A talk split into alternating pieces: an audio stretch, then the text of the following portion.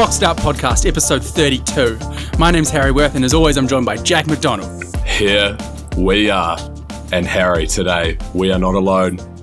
We have one of Twitter, oh, formerly known as Twitter, X's greats, the famous Travis Fraser, aka Fade Man, punting superstar. Welcome, mate. How are you going? Man, big big fan of the podcast. Just ha- happy to be on and give my give my shit takes. well, I mean, they can't be that shit when you've got 20k followers listening out every single day for uh, for betting tips. But hey, man, we're we're happy to have you. People rely on you for their rent, bro. Yeah, they're they're begging me for NBA, and I'm like, ah. Some, some, sometimes, sometimes nope. maybe good, sometimes maybe shit. well, you've made the both of us um, a lot of money over the years. Um, great to have you on. Before we get into basketball, because there is a lot of basketball to get to, um, as many of our listeners know, we are based in New Zealand, and it's been a very important time in New Zealand sport over the past couple of weeks with the Rugby World Cup. The All Blacks in the final facing their fiercest rival of all time, South Africa. Uh, gripping final, if that's the appropriate word to use. Um, the whole nation was up early in the morning for several weeks in a row, watching the games, cheering on the boys. Um, we've talked about it on this podcast. Lads, what did you think of the final?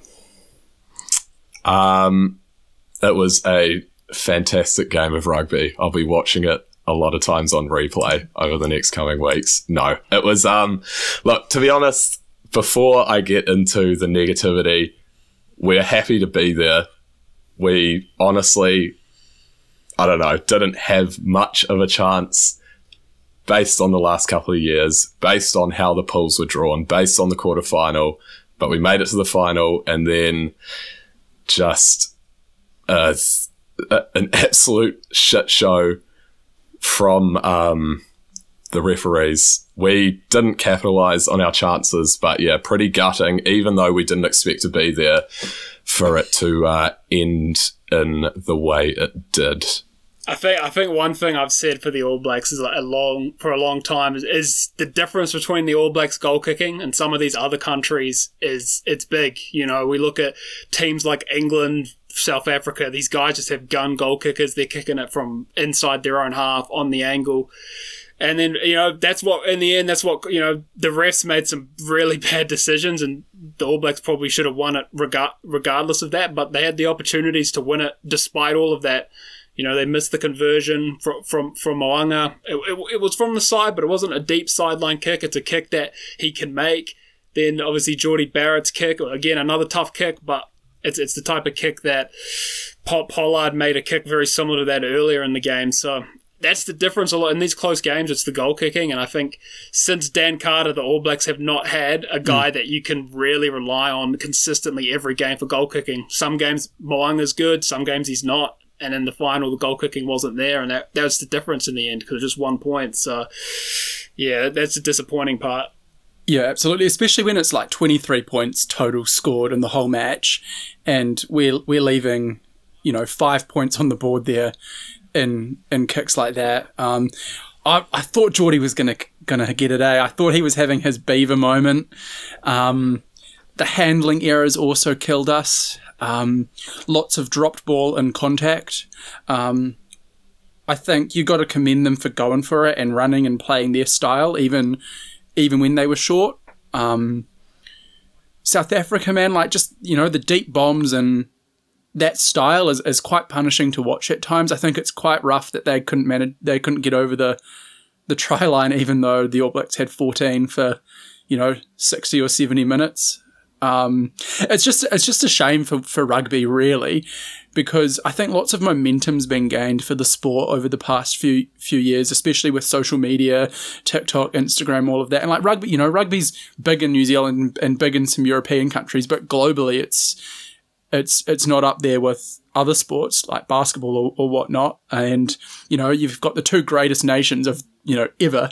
You know, they've won the last four World Cups now, and it it's marred by you know decisions and things that ha- happened not by the players. And yeah, it's just it's just a bit disappointing. Um, but yeah, I think Tra- Travis, you summed it up perfectly there with the the missed opportunities on the side of the All Blacks. Yeah, I I sort of go back to what um, what Fozzie said after the game, and he did admit there were some tough calls, but he also said we have to make our own luck, and you know, really that that's what it was.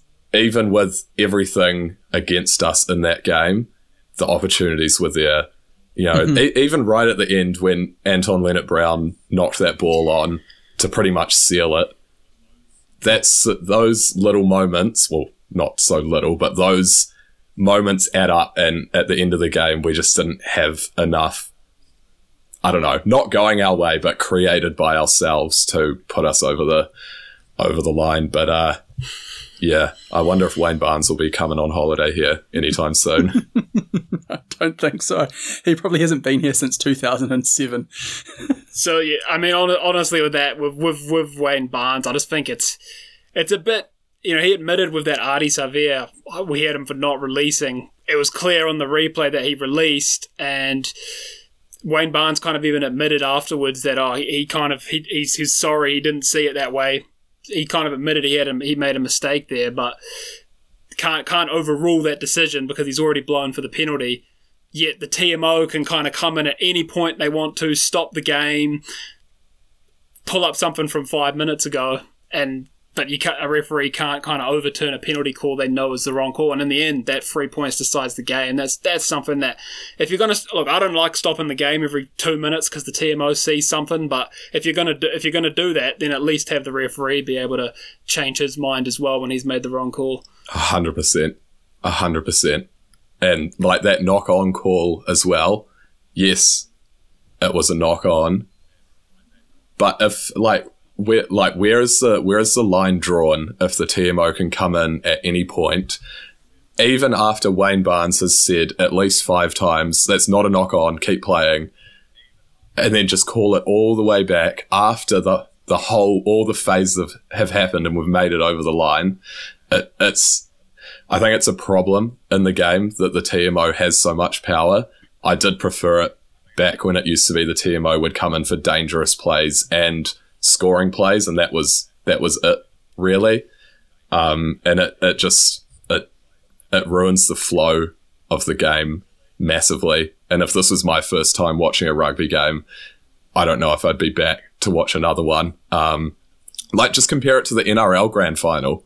That was purposely by the Amazing. refs, hands off, let the boys play, and that was one of the greatest games of league I've I've ever watched. Um, so yeah, I don't know. I hope World Rugby realizes and gets off their high horse and actually decides to do something about this. Because yeah, I don't know, not in a good place after that game. They've got a decision to make. They've got four years to figure it out.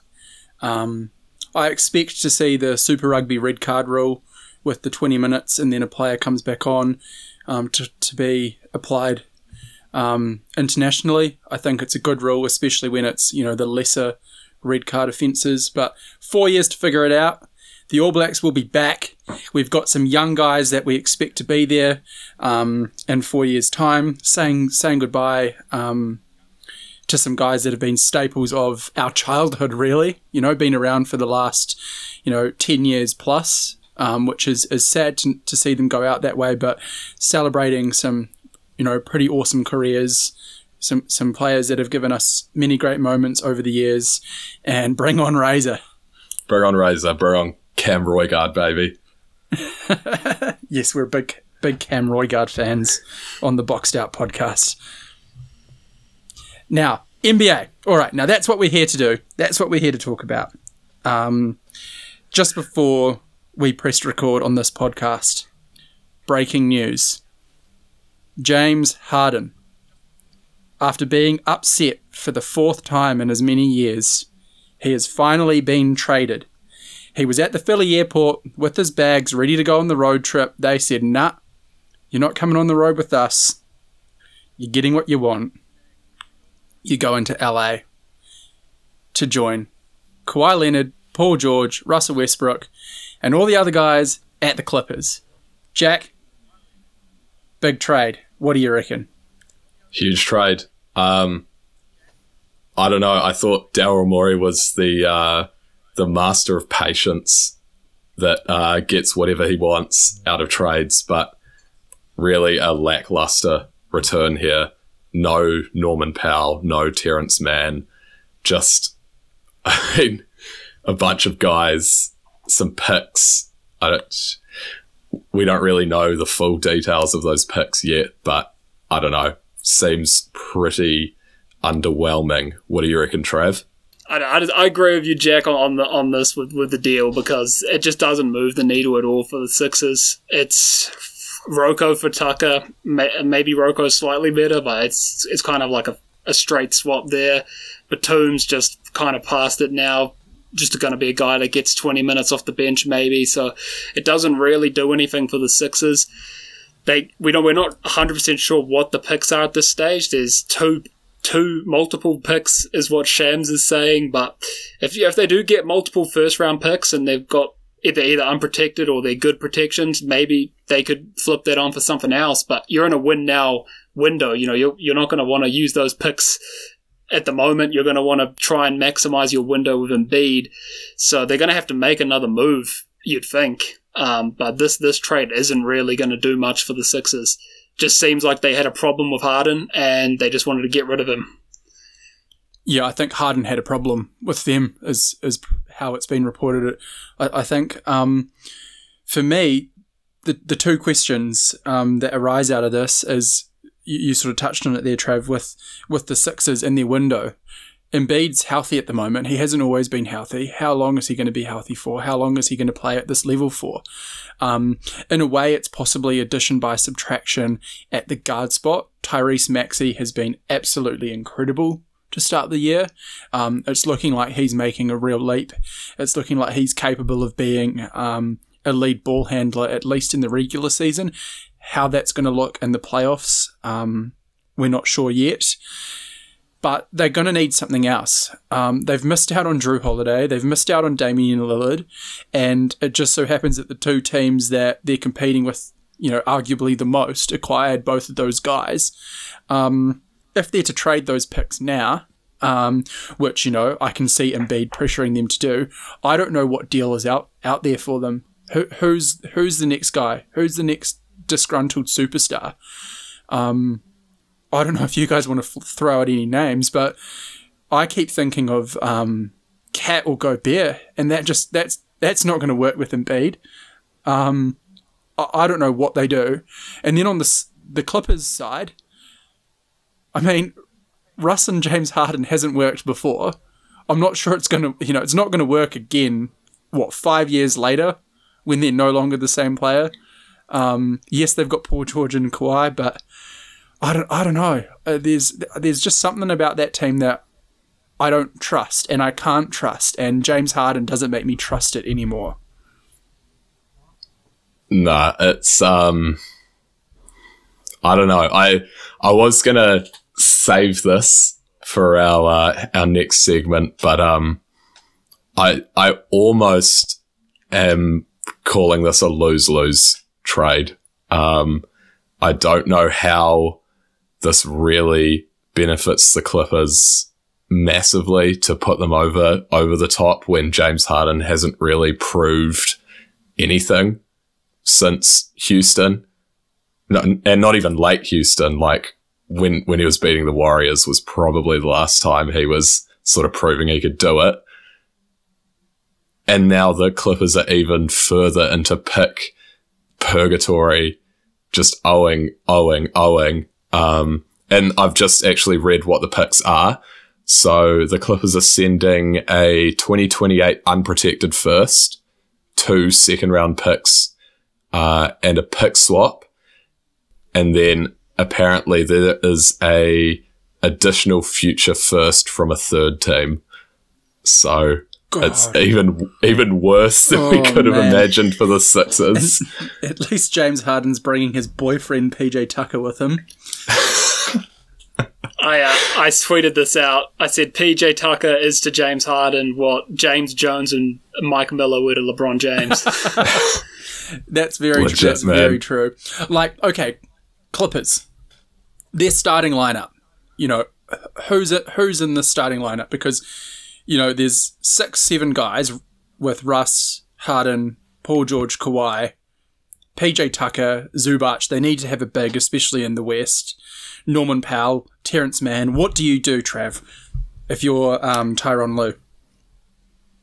I think what, what we've got to distinguish here is there'll be a difference between what their rotation is in the regular season and what it is in the playoffs. So I think Russ and Harden could work fine in the regular season. Maybe you stagger their minutes, of course. Russ is playing all of the with the bench unit and that. Of course, Harden. There's going to be load management. There's going to be games where Russ is just going to be allowed to be Russ. Um, but in the playoffs, Russ, I don't think you can, you can't have Russ and Harden. Um, I mean, I think in the playoffs, Russ might even have to just be like a DNP.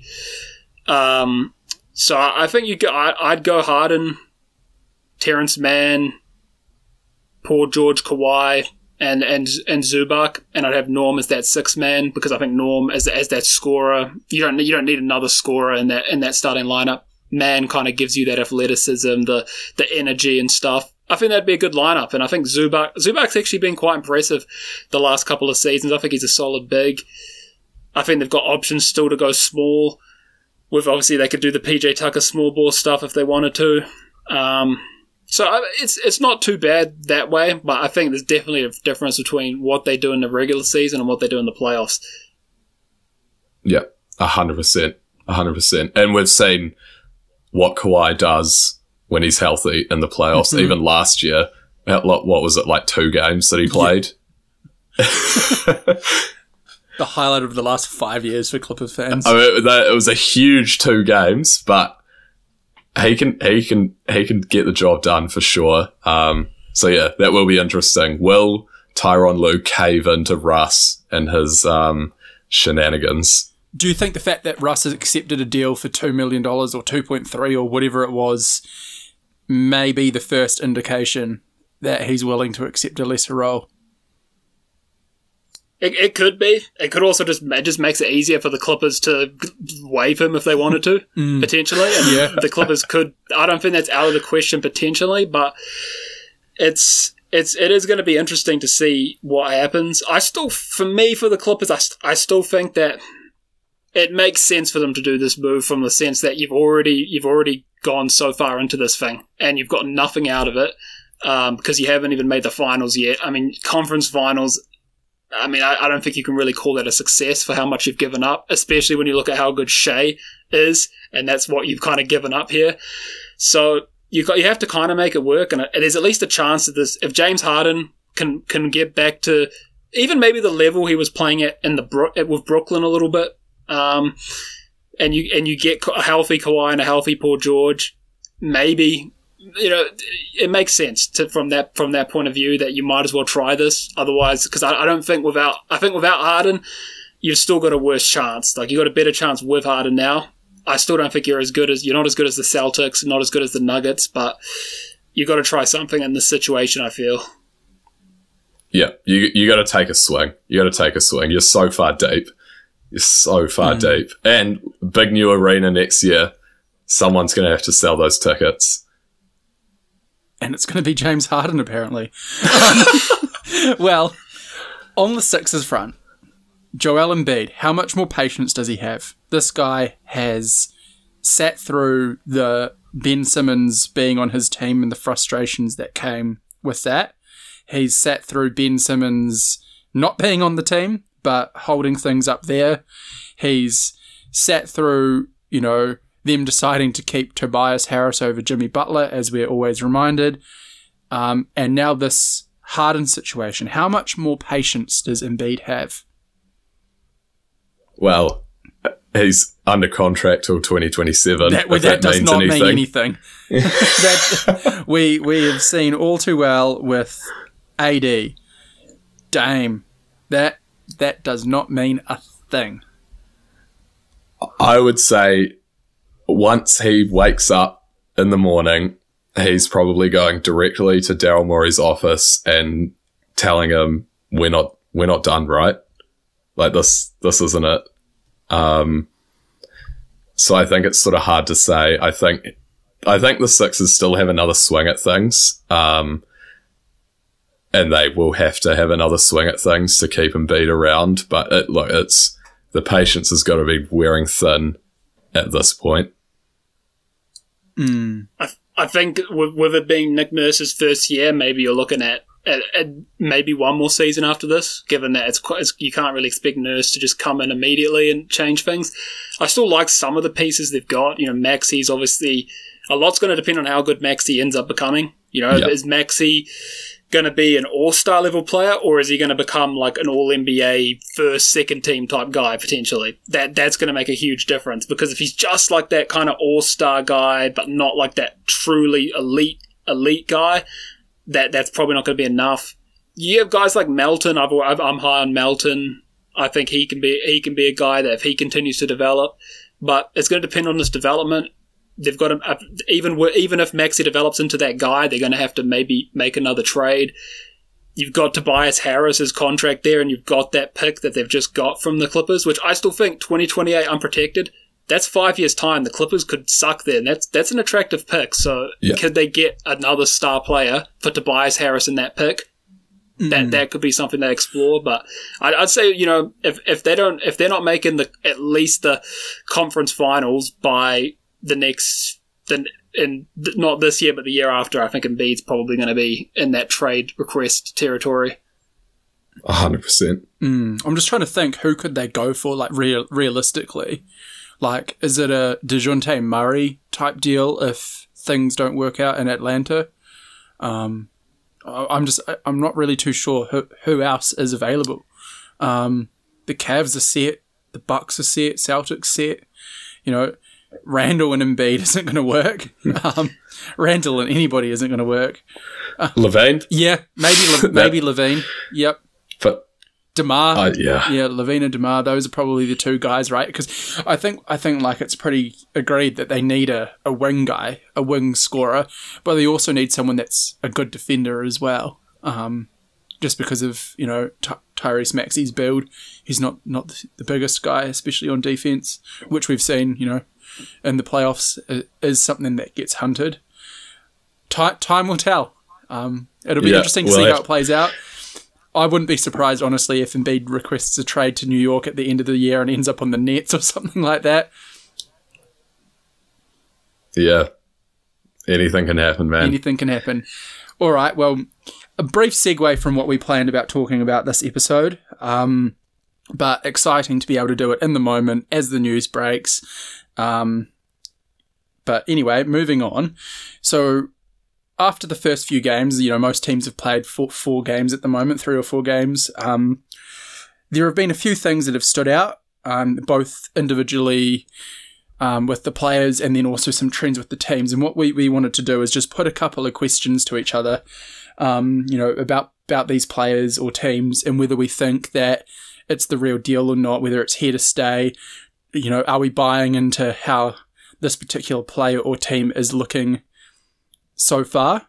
Um, so we're just going to go around, you know, float those questions, um, chat some shit about what we think um, the situation is, and yeah, go from there. Jack, do you want to kick us off?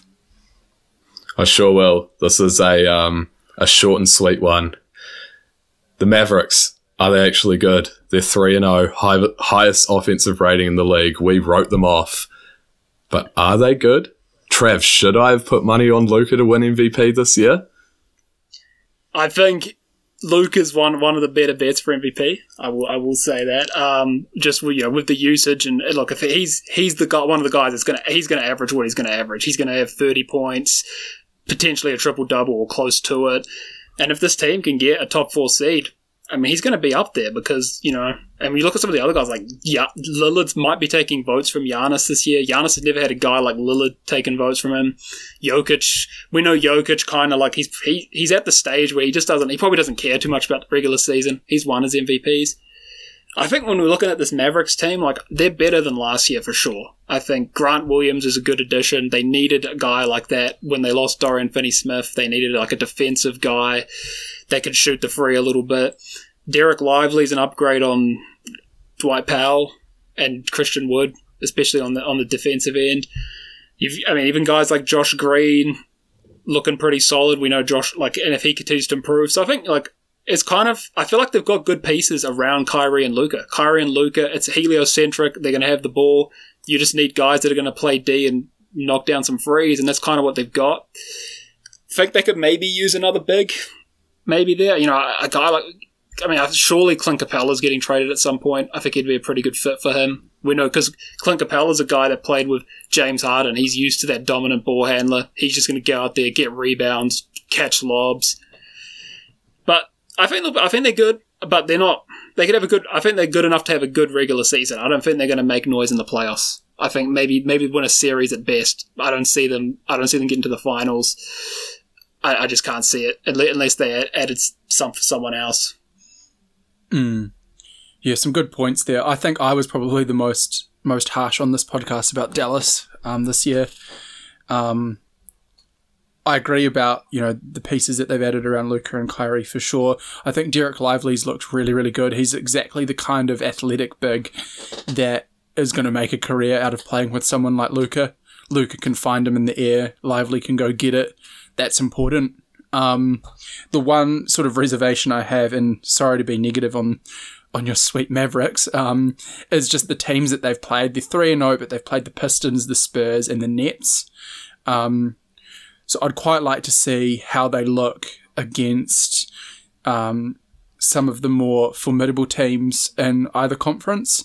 Um, but hey, it's it's great for a team like this that's you know only just come together in, in many respects to get a couple of wins under their belt, um, feel each other out, all of that sort of stuff. But hey, time will tell. And Jason Kidd's still the coach, so that's yeah, that's going to hold you back. That's definitely going to hold you back. What do you have any thoughts on the Mavs, Jack? Or oh, um, not really. I just wanted, to, just wanted, I wanted to see, wanted to see you squirm after predicting they'd miss the the playoffs this year. Mm, yeah, it's my um, my Knicks call from last year, isn't it? We'll see. Yeah, no, I, we'll see. I, I sort of agree with with Trav like that. Um, the style that they play, it's effective, but when you're playing an entire series against a team, I feel like it can be picked apart a little bit more. And I don't know if they have the firepower to break through a team scheming for them for two weeks. Um, mm. But yeah, that's that's another one we'll see on hot start for them see if they can keep it up. Mm, yeah, I, I'm keen to watch. Um, Trav, do you want to hit us with your first point? Well, okay, well, I want to talk about the Nets, one of the teams that the Mavericks have, have defeated, if you will. I, for me, when I look at this Nets roster, there's just so many guys on this, and there's a lot of similar guys. And you look at Ben Simmons' emergence, Cam Thomas, we know that this guy's a guy, every time he plays big minutes, he drops 30. Finally, this season, it looks like he's going to get minutes.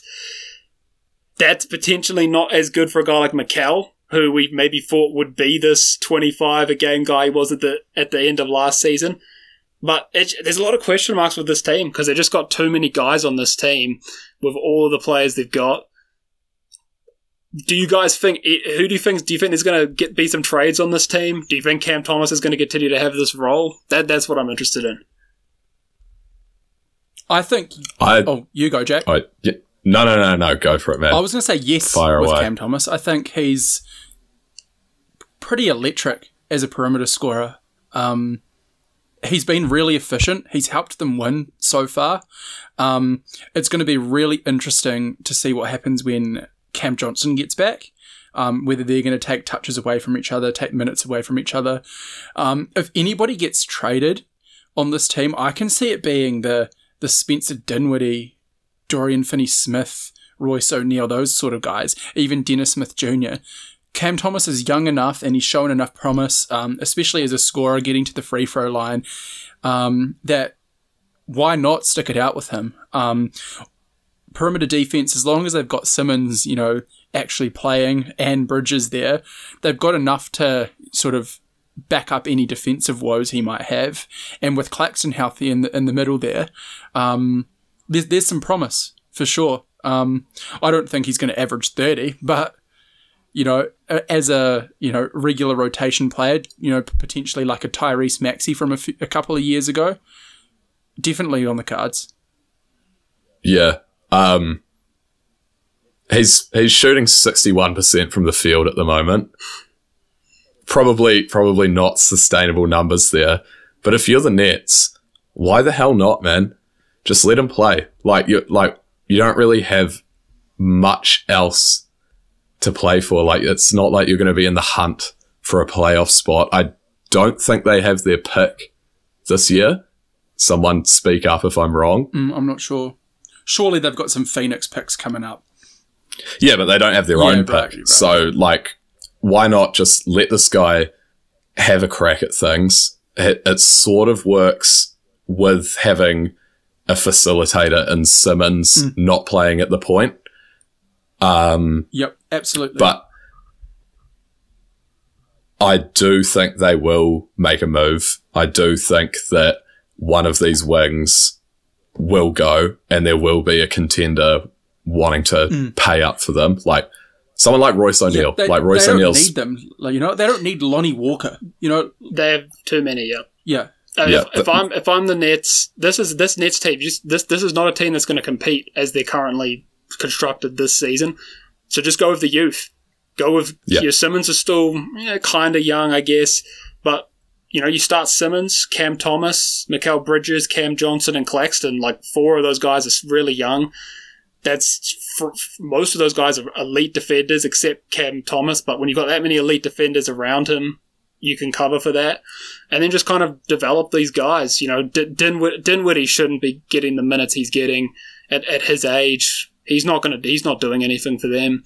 You know, guys like Dorian Finney-Smith is a good, really good player, but a guy that's probably best on a contending team right now, not on a team like the Nets that's looking to rebuild. So I kind of agree with that, and I'd, I- I'd be surprised if there wasn't at least two of Dinwiddie, Royce O'Neale, or Dorian Finney-Smith traded.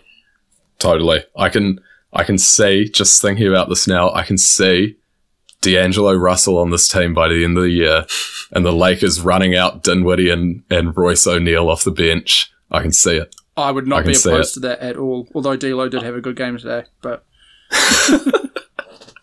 I, I'd like that as well. Yeah, I mean, like, I could see like there's gonna be, there's definitely gonna be a contender. Like the Cavs, the Cavs will be like, I don't know, like Max Strus, he's great, but he's, I don't know, he Oh. can't really play the three too well. He has been good. he's had two double has been doubles, good. two of his four career double doubles in the first couple of games. Eh? Yeah, maybe I'm being crazy, German. but He's playing. He's taking twenty shots a night, which is yeah, Yeah. Who who knows, eh? Well, I, I suppose those guys were acquired, you know, in the Kyrie Irving trade, and they were acquired to win. You know, like that's that's what they would. That was the point why they got those guys, and then KD got traded like shortly shortly afterwards. You know, they were retooling Oh, around I- KD. I think they would have known. I You think reckon? they I would have don't know. known. Yeah, I just, I guess that's just the best assets Dallas had. Dallas had nothing. At least Dorian Finney-Smith. Maybe they just thought, oh well, we can flip him next year for a, a late first round pick to a contender, which they mm. probably could, and that's you know. But yeah, and and it, ma- it makes salary work because otherwise you're taking Tim Hardaway Jr. I guess. yeah. Yeah. Anyway, we'll see. I'm I'm interested to to see how it plays out. Um, maybe they're going to play those veteran guys um, to to sort of market them before they get a trade. We will see. Um, moving on, Your turn. DeAndre Ayton. oh god. Now, I've I've got a question, and I want to phrase it phrase it like- s- qu- quite specifically. Is DeAndre Ayton Rudy Gobert on offense, but without the defense? Um, jeez, I wow. if you asked me a week and a half ago, I would have laughed you out of the room. But yeah, he has he has not been good. Um, it it turns out he um he did need Chris Paul spoon feeding him. Um, yeah, I don't know, not much to add there. I haven't watched too many Blazers games. I'll be honest. Um, what do you reckon, Trav? I think when Ayton's at his best, he's in that kind of pick and roll. He's he's a great mid range shooter and gets those short kind of passes out of there, pick and pop kind of makes those mid ranges, gets in a roll. That's what he needs. I don't think the Blazers, I think Scoot Henderson, Shaedon Sharpe, these guys are not the type of guys to kind of get him involved in a way that I think he needs like a more traditional floor general point guard to do that for him. That he had that with Chris Paul. So he needs someone spoon feeding him, is what you're saying. He kind of, yeah, he needs that. But I mean, sounds like Rudy needs, Gobert to me. He needs. Rudy Gobert doesn't have a mid range, but True. He that's that's. I think, I think yeah, he's not a post up big, and that's that's his issue. I mean, maybe he could. I think the best if it, him and Brogdon could form something. I think, and but I don't, Brogdon isn't really. I don't know. They're not. They're not matching their minutes up because they want to start Scoot. Obviously, they're going to start Scoot. But maybe you maybe you try and stagger it so Robert Williams plays more of the starters, and you have mm. Ayton and Brogdon running together.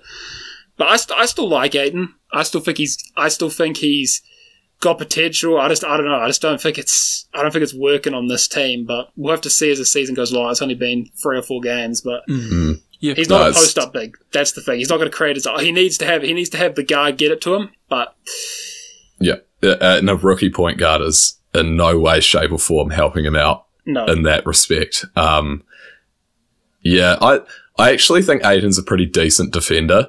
Um, he's always been relatively okay on Jokic and Giannis, but yeah, that's, uh, two, it's just two teams. Yeah, he, well, Embiid kills him, but the thing with the, the Ayton, he's a guy. He's really good when he's engaged. To get him engaged, though, you need to get him the ball. He needs to be scoring because, and we saw that in the playoffs, right? Because they just didn't pass in the ball. He didn't care to play defense, but when he's, you know, it's it's com- it's complementary with him. He's not going to give you that defensive effort unless he's getting the touches on offense, and that's kind of like it works. It works both ways with him, and he's a guy like he'll pack a sad if he's not kind of having it his way. So you need, you know, you need to have it going his way if you want him to play good. mm. Yeah, well, he's definitely. He had 13 shots a game last year. So far, he's taking just under seven.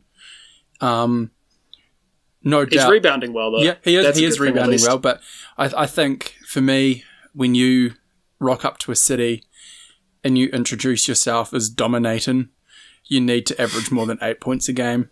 Um, but I appreciate it as early in the year, um, and we will we will see how that tra- transpires. Yeah, we'll see if if if Scoot gets gets any better. Mm. But this look, everyone worrying about Scoot. This uh, look at like ninety five percent of rookie point guards. This is what happens. Yep, they struggle. They always struggle. Mm. Yep. Do you want to kick us off with your next point, Jack? Absolutely. Um, geez, we're going we're going quite negative today, um, and that's going to continue. the Grizzlies. Oh yeah, that's negative. The Grizzlies mm. are they in serious trouble? They are zero and four, losing to the Nuggets, Pelicans, Mavs, and Wizards. Their net rating is minus eight, six worse in the league. The only teams below them Blazers, Wizards, Jazz, Spurs, and Rockets. Oh. Mm. As we know, Steve, Steven Adams, Brandon Clarke out for the season. Ja obviously out 21 more games. And at the moment, Santi Aldama and Luke Kennard are out. I think you'd almost take their inactive squad over their active squad right now. Um, like the fourth, the fourth to seventh players in their rotation are Ziaire Williams, Xavier Tillman, John Konchar, and David Roddy. Mm. I know they are a good team, and this is obviously due to injuries at the moment, but are, are they in danger of just slipping too far back and four games is the difference at the end of the year? It, it could well be, and you know it's kind of surprising to me a little bit because this Grizzlies team, it it almost had a better record without Ja than it did with Ja the last couple of seasons, and I think a lot of people underrate Tyus Jones, yes. who's been. I think he's he was the best backup point guard in the league for a long time. He's a guy who just doesn't turn the ball over, gets assists, gets everyone involved, is efficient. He's a big loss for them because Marcus Smart's a guy that Marcus Smart might be a better player than Tyus Jones, but he's not a better point guard. He's mm. not a hmm. better guy at running the offense. You know, Marcus Smart's kind of that guy, like, he works as a point guard oh, if he's not the main ball handler, like in Boston when you got Tatum handling the ball, and, and he'll, you know, he can bring it up the court, initiate some sets, but that's basically what you want him. That's basically all he's going to do, and then he'll, you know, he'll play off the ball a bit. He'll play, give you good defense, and they're kind of missing that at the moment. They're missing, I think, Tyus Jones a lot. This team should still be much better than it is. I mean, Jaren Jackson Jr. and Bane, that's two guys that, uh, well, Jaren Jackson was an all star. Bane probably could have been an all star as well that's two All Star guys. You've got Marcus Smart, who's probably like an All Star role player, if you will. That's yep. you know, it's that, when Luke Kennard comes back, he's one of the best shooters in the NBA. That that should be enough to be at least have you in the play-in range until Ja comes back. But I think the big loss here is Adams. Their rebounding is really bad without Adams. Jaren Jackson Jr., in my opinion, is the worst pound for pound rebounder in the NBA, and we saw that we saw that at the the FIBA World Cup. He, he, was literally averaging like two rebounds a game as the starting center. Okay, he gets his six seven boards because he's tall and he plays at the four, but you know, pound for pound, he is not a good rebounder. And I think they could they needed they needed probably trade make a trade. I'm not sure what they do whether whether they trade Adams or they get like an injured player exception so they can get salary. They've but just I'll, I'll signed Biyombo. They signed Beyond. Yeah, Beyond Oh, they're sweet. They're, yeah, they're, they're good. They're winning the chip now. but I'll go back to Clint Capela. I mean, like, yeah, I the, was just going to say that. Williams have the Hawks have to, you know, Rob Williams another good shout. But yeah, I mean, Clint Capela, right? The Hawks surely they're going to start Okongwu soon. The Hawks, the Hawks have got to do a deal. They got to trade Capela at some point because you can't have Okongwu and Capela just splitting the minutes. Get Brigham Capela or someone. I don't hmm. know, but they've got to make it. I think they've got to get a better center than Biyombo, that's for sure. Yeah, absolutely. Capela's been interesting. Hey, I've never seen a center miss more layups and dunks to start a season. It's oh. it's been like back to back misses. Like oh, it's been awful. But yeah. Anyway, back to the Grizzlies. I think absolutely. I think what they're struggling with at the moment is just the lack of guys. Like people, teams only need to defend Jaren Jackson and Desmond Bane. They're forcing up shots Marcus Smart, he's he, he doesn't need to be told to shoot. That he is as green green as they come when it um when it comes to taking bad shots. Um, and it just makes them easy to defend. They've been inefficient. Desmond Bane, in particular, I think a lot of his value was around the open jump shots he would get around Ja. Um, but I mean, in our project projections, we um, we sort of we tried to account for this sort of early period with Ja out, um, yeah, I didn't think it would be this bad. Um, the first three, I was like, yeah, okay, but when they lost to the Wizards, that was like, whoa, you know, because mm. the, was a back to back, but yeah, it was still pretty bad. Back to, I don't care if it was the fifth game in five nights, they should have beaten the, the Wizards, you know, like, especially with this talent, like going from a team that's like a top of the West for multiple years in a row, but we'll see. We'll see. It'll be pretty interesting. I, yeah, I don't think they're bad. It's it's literally because of the oh, injuries. Ab- absolutely. It's just like as obviously it's um it's worrying, but are, are they yeah. are they falling out too far? Um, the play-in yeah. might save them. Like they might, they should be able to get to the play-in game with, with, with the Ja games, and they might they might they might have to be one of the play-in teams. They might have to win two. They might they might not even they might have to win two play-in games, but they they should. They they could. Be, I think they'll be in the play-in games at least. Yep, their um their next three games are against the Jazz and the Blazers twice, so that will be the uh, the telling ones there. If they can, I don't know, if they fall to one and two in those games, that's that's when the alarm bells start ringing because they, they should have Kennard and um, Aldama back by then. So we will see. Can they stay afloat until Ja gets back? Trav, you're up, brother. I'm gonna talk. I want to talk kind of with the with the rookies here, and in particular Chet versus Wemby versus Scoot, because that's probably what the rookie of the year race is going to be. And so far, it looks like Chet is by far the best out of the three in terms of as a rookie. And he uh, and he he might be the he might be the guy for rookie of the year this year because he is, and he's got the advantage because he's the Ben Simmons rookie, he's or the Blake Griffin rookie. But we've seen it like if you've got an extra year in the league, it gives you an advantage. But he's looked awesome, awesome on defense, but efficient on offense. I mean, just today had another solid game, knocking down, like, started the game. I think he had like three triples in the first quarter or something. Like, he's been awesome. I mean, if anything, he should be getting more usage than he's getting because he's been good with the shots he's gotten. And then you look at Wemby, he's quite struggling, especially with the turnovers, with the fouls. Scoot's been really disappointing. And we could rookie guards do struggle, but I remember last season, to start the season, like Bennedict Mathurin and Jaden Ivey and Banchero, they were all lights out to start the season. They kind of regressed a little bit in the middle portion, but this rookie class was one of the most hyped up of all time. Or at least not of all time, but maybe recent history. And it, you mm. know, they haven't they haven't been as impressive as I thought they'd be. Uh, but Chet has been. Yeah, Chet has got to be number one right now. He's mm. uh, he's already within three or four games such an important piece of this Thunder team. Such an important piece. He, like if he's if he's not the favorite right now, then that's I don't know. Partly because of the uh, Wemby hype, mm. I would say. Um, yeah, yeah, in our preseason predictions, um, Jack and I both did we both pick Chet? I know I definitely picked Chet for Rookie of the Year, we and did. I think a lot of that is impacted by the fact that we think we Jack and I both think the Thunder um, are going to be really good this year. We, we've both I think picked them as top five teams in the West, and I think a rookie putting up solid numbers, um, but also being as important to the team as Chet will be slash is to OKC. I think that's going to um, go a long way for him in the Rookie of the Year race. Um, Scoot, he'll figure it out. Um, being tough, you know, to lose Simon so early, I think he would have, you know, been planning to play alongside him for the training camp and preseason, etc. And now all of a sudden he, do- he doesn't have that that drawing card um, for the defense. Brandon Miller had a good game today.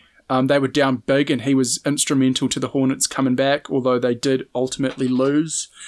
Um, Wemby's Wemby. He's exciting to watch, but yeah, the, the numbers do do suggest he is struggling. Um, but yeah, I, I find myself tuning in a lot more to these young, exciting teams that I haven't seen before, um, which is, is quite interesting. I, I thought just you know as a as a personal observation.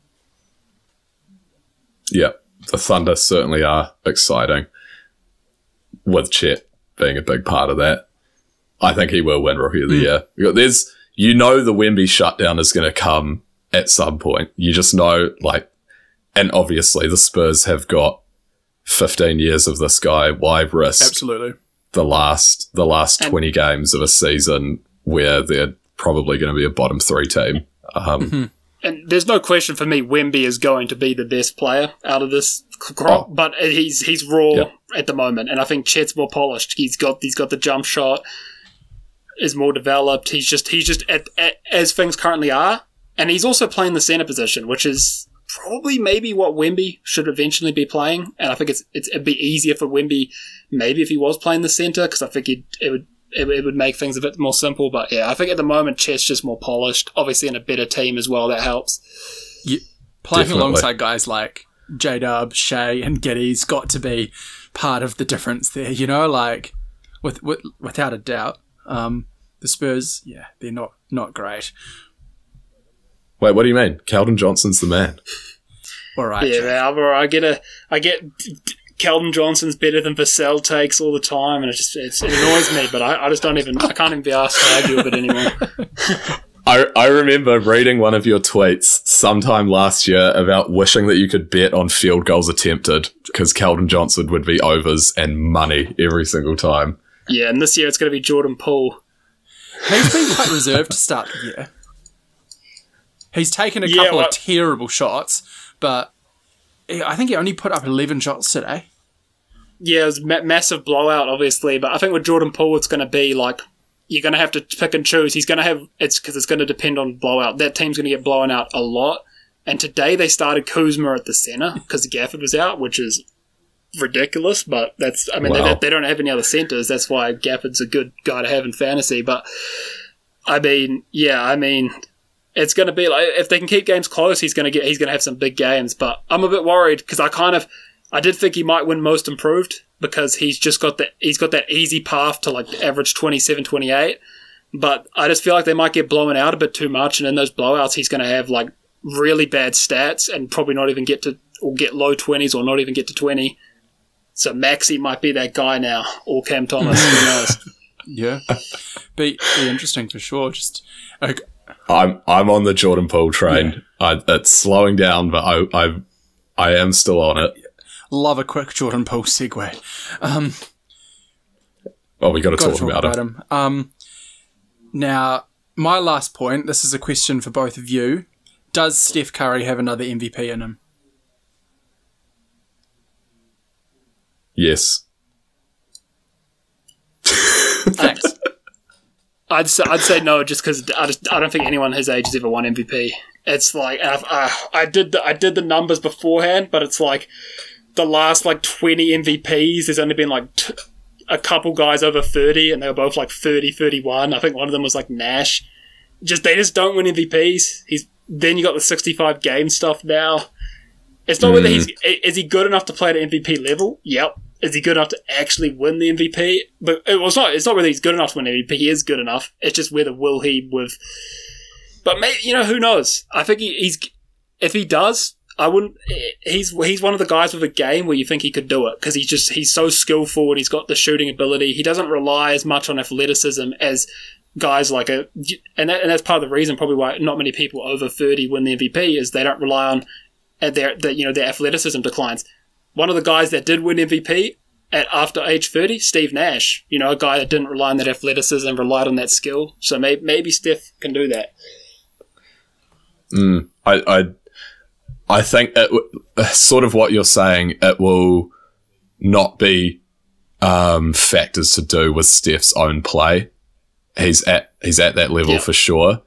Definitely seeding and relying on the I don't know, uh, like if the Nuggets are the fourth seed and the Warriors are the two seed, then you're definitely hmm. going to get more voters looking towards the top guy on one of the top teams. So it, it always happens every single year. There's that guy or a, a few of those guys that stand out because of their seeding. So that'll be a reason. And then obviously games played. Will he make it to 65?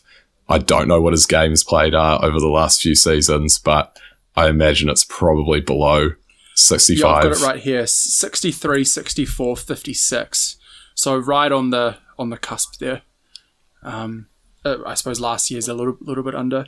I think with Steph, for me, it's if you mentioned seeding, if the Warriors are a top three seed, especially, um, I think this year what he's got that's slightly different is Clay and Andrew Wiggins and Draymond Green, even Chris Paul, like they've all declined so much that they're not taking away from him anymore. He he is this team. I mean, I, I understand he's been the engine for you know the past decade, but like he's gone out there and taken 28 shots. He hasn't done that in a long time consistently. Um, he's shooting a high percentage. He's gotten so much stronger to the point that he's a threat in the paint and a genuine threat in the paint. Um, I, I can see it. I can see him getting the darling love, the storyline, all of that. But yeah, I suppose it will come down to the games played. Not agreeing. I wouldn't Not put money on it. wouldn't I put wouldn't money put on money. it? Oh, No, no, no. I don't know. Just ba- I, look, I'm going to listen to Trav, and if he's telling me that Yeah. not many people over 30 Got to win go it, with the numbers. I, Uh, I I appreciate that. I respect that point. Yeah, it's, I mean, he's good enough to win it. It's just like, and, and look, if he does get that 65 games, and I, I agree with what you're saying, like, and if and the Warriors are up there and he's averaging 30, which he probably will because he has to, he has to actually take on a bigger role this year. He'll be up there, but um, you know, but you're going to have Jokic is going to be up there as well, um, and Jokic will probably play 65 games. So you're gonna you're gonna have Giannis, you're gonna have Embiid, you're gonna have a lot of guys there, Tatum as well. So it'd be hard. Jokic is Will definitely a tough beat this year, for sure. yeah, he is. Mm. Yeah, he is. Did any of you want to say anything about any other points, or are, are we happy to move on? I, th- I think we're we're getting quite far time wise through the episode. Happy to move on, Jack. Definitely. I could do a whole 20 minutes on the Nuggets, but we'll um We'll, s- we'll think save we'll save- that. Please. save that one. please, not today. Now, we've mentioned Trav's um, prowess on Twitter with the punts, the numbers. You've heard it, you know, for the last 45 minutes at least. Something that Jack and I are both very intrigued to pick your brain about, Trav, is how you do it. The numbers that you find, where do you find them? How do you find them? What are the trends that you're following that allow you to successfully beat the bookies so consistently? I'll, t- I'll tell you what the, the the, the main thing is is because because it's player props. I think it's very difficult to beat them on you know spreads and stuff. But player props, they've got to post hundreds of different player props for every single game. Eleven game slate today. There's thousands of options. They've got to post all of them. You've only got to find maybe the four or five that were that were wrong and and you know there's a lot of tools that can help you do it. Obviously, I played fantasy basketball competitively, obviously with you guys as well since I was like 15. So just looking at the box scores every day, and you kind of pick up on those trends. And there's heaps of tools now you can use like StatMuse to kind of filter through things, and you just yeah, I, I think you know you just it's that that's what you do. You kind of focus on those player props, and that that's how it works for me. Mm. Do you um do you ever look at?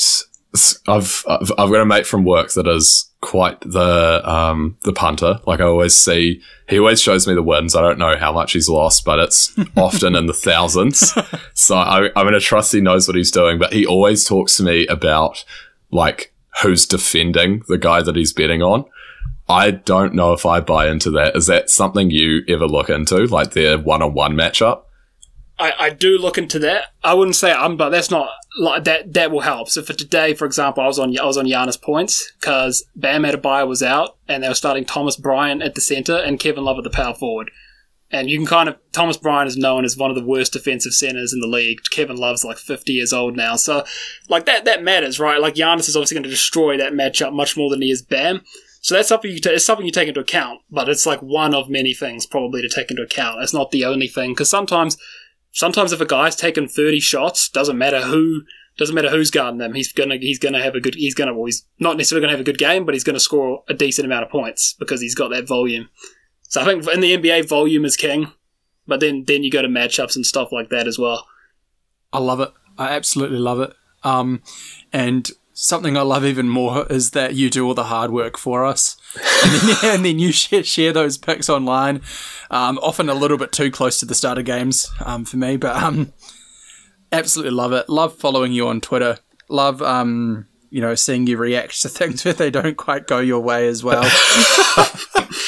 Yeah, I've, I've, known, I've known to have a have a bit of a, a moan about it. Yeah, I love I love the um like calling a bit off in the third quarter, like just saying the reverse, the reverse jinx. Yeah, yeah, and then half the times it comes through anyway.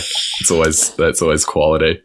Yeah, absolutely love it. Um, very excited to have managed to get you on this episode, Trav. Thank you very much for giving us your time, sharing us your knowledge. It's been very insightful. Great to have you. Um, you know, we've been battling it out in the fantasy basketball leagues for the past several years. Um, so yeah, it's it's good to chat about basketball with you. Um, is there anything else you want to add um, before we sign off today? I thought I thought I'd give give you guys a few things I picked up on with trends that may help help you guys. That um, but you know, and I think it, I'll use I'll use one of Jack's probably his favorite players to to give you this example. But home and away splits, especially for a team like the Nuggets who have this home advantage, it's it's something to pay attention to. We saw it with um, Nikola Jokic. You look at him last season, averaged eleven point one assists, I think, at home. On the road, eight point five. Like that's a huge Damn. difference in, in assists. And we've kind of seen that play out this season. Eleven assists in both his home games, but then he had like seven and I think five assists on the road games. So what you had this season is you had today Jokic his assist is at eight point five at home, the only reason it's 8.5 is because he's had two really kind of bad assist games when he was on the road. Then he comes in today and has 11 assists at home. Has, I think, about like six or seven in the first quarter or something. So yeah, that's just something to keep an eye on, I think. Uh, when you when you're doing your punts, if, if as as well, just keep it kind of keep into those like think about those home and away splits. Yeah, um, definitely. sure. You always hear you always hear about how the role players play better at home And Yeah. I can imagine that's probably part of it is those guys are playing better at home, more open looks, Jokic is feeding them, bang, assists are higher. But yeah, I I definitely like that. And honestly, I don't really look into home and away when I'm when I'm when I'm making bets. So it's probably something to note down and uh, start start implementing. A tasty little gem there for the listeners that have made it this far. Yeah, For savor sure. it, savor it. Um, yeah. All right. Well, um, I think I think that'll do us. Trav, do you want to shout out your your X slash Twitter while you're here? Yeah, you can get me on X. I call I've, I've, been Dench Man, now it's Fade Man, you know. Uh, but yeah, obviously I just post on there. It's always free. Al- Always will be free. I'm pretty sure about that. And uh, yeah, I just enjoy. I just enjoy. I mainly just enjoyed like researching the stats. We love love fantasy basketball. Love just the analyst behind it. You know, whether whether it's a bonus that we can maybe make a little bit of you know Uber Eats money or whatever Yeah. on the side. But, you Totally, know, man. Totally. but you know, it's just mainly the analysis there that that I love. Beautiful. Thank you very much for joining us. Um, we really appreciate it. No doubt we'll need to get you on later on in the season. This has been a, a blast. Um, Jack, take us away. Thank you very much, everybody. Enjoy basketball. Go the All Blacks. We're still proud of you, boys. That'll do us for today. Goodbye.